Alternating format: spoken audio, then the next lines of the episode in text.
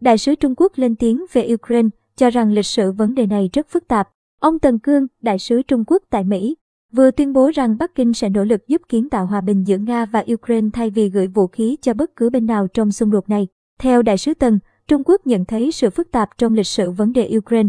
Phát biểu trên kênh truyền hình Mỹ CBS News vào hôm ngày 20 tháng 3, ông Tần nói rằng Trung Quốc sẽ không gửi vũ khí đạn dược cho Nga hoặc Ukraine. Chúng tôi sẽ làm mọi thứ để giảm leo thang khủng hoảng.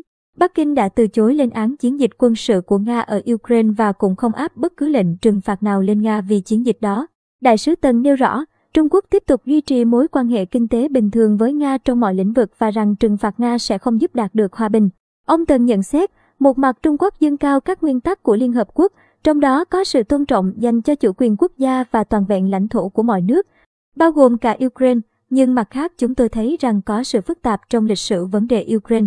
Nga tiến hành chiến dịch quân sự tấn công Ukraine bắt đầu từ cuối tháng 2 năm 2022.